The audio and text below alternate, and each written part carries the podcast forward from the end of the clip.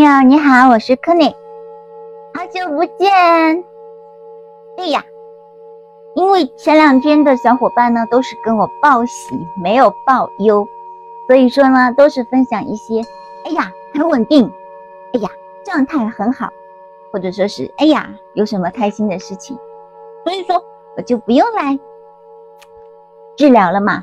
那么今天呢有收到一个疑问，那。老规矩，疑问的话呢，还是要解答一下的。那么接下来呢，我就来解答一个疑问。小伙伴他的问题是：双生之间会下头吗？什么叫上头？什么叫下头呢？我们不去研究它的复杂的定义，姑且就只把它看成是感兴趣或者不感兴趣。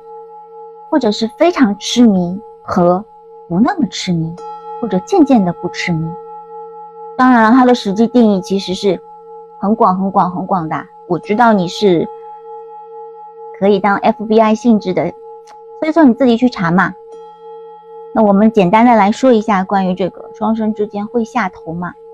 其实，与其说是下头，不如把它说成是。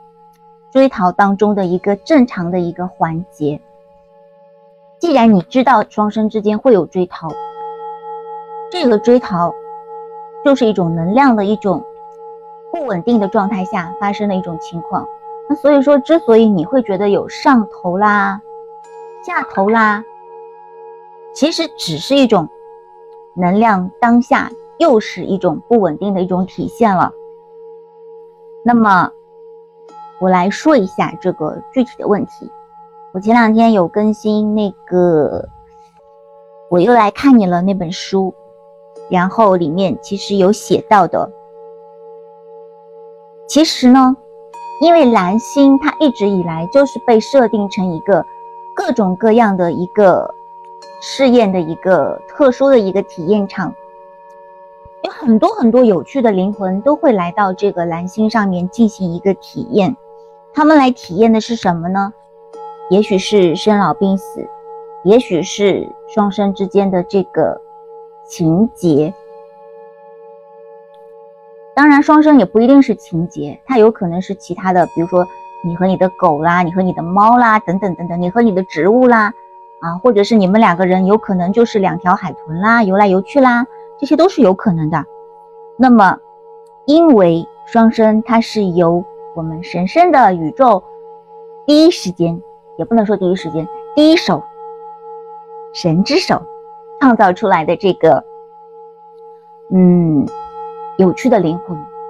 所以说，它其实一旦合一的话，它是可以激发身边的能量的一个磁场的。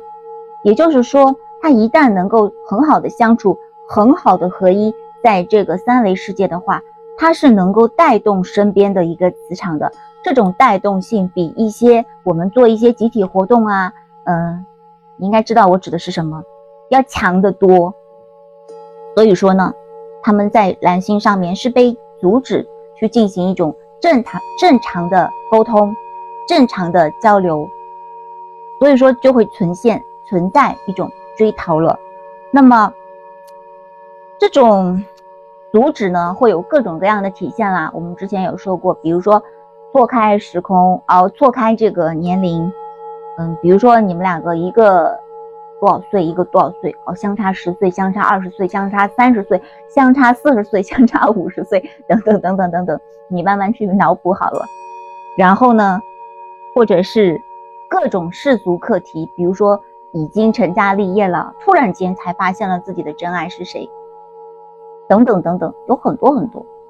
那这种所谓的世俗课题也好，错开年龄也好，它其实就是一个三维世界的一个生存规则，它跟宇宙的规则在某些层面上面是要进行一个课题的一个解决的。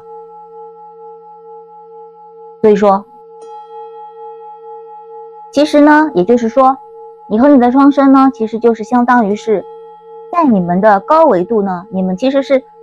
知道所有的一切，知道所有的剧本，知道所有的结局。可能你们两个人来之前就是，哎，哦，我又要去蓝星上面去体验啦，你要不要跟我一起去呀？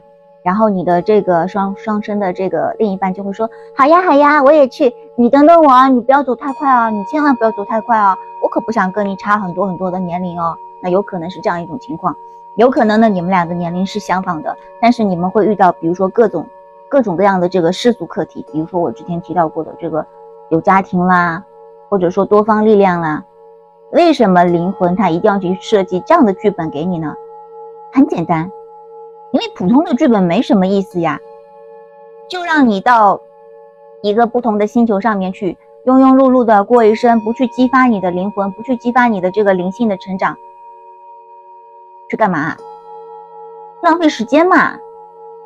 所以说，如果是你的双生跟你来到了蓝星上面来进行这个。伟大的这个灵魂的体验的话，放心吧，有你痛苦着呢。但是你也请放心吧，有你灵性成长着呢。那么，所谓的这个追逃期间，根据我的小伙伴的留言呢，我可以判断，就是他的这个双生火焰里面的这个，姑且我们说他是男性的这一方吧。因为我们之前提到过，神圣男性跟神圣女性是一种能量的说法，不是说对方一定是男性或者对方一定是女性。那我们就说是这个在三维世俗里面所常用的这个关于这个男性称呼的这一方吧，说明他的其实他的阳性能量很弱，很弱的话怎么办呢？就需要神圣女性去激发她的这个阳性能量。所以说。他可能会在你面前表现出各种各样的沟通不畅，或者说是会让你觉得好怂啊，嗯，好弱呀，啊，等等等等。那么这个时候有可能就是，比如说，有可能虽然他没觉醒，但是他会觉得你很强，你很棒棒的，好像不如你，不如你，这个差距太大了。他觉得我肯定是完不成的，我干脆不要去做这件事情了。什么三维世俗的课题等等等等等等等等，我不行，我不行，我不行，别跟我来说，我是不可能做到的。哦，现在我是他的内心 OS 哦，我可不是这样的哦，我是一个很正向的人啊。所以说，神圣女性可能会觉得，就是个怂包包嘛，好怂啊，就你。你是我的双生吗？当然了，这是有些神圣女性的想法。那如果说神圣女性她也是一个，她的阴阳能量是比较平衡的状态下，她就不会这么想了。她可能就会想：好嘛，既然你是这样的，那我就慢慢等你呀，我会慢慢的来帮助你呀。嗯，我会想办法让你好起来的。她可能就会这样子。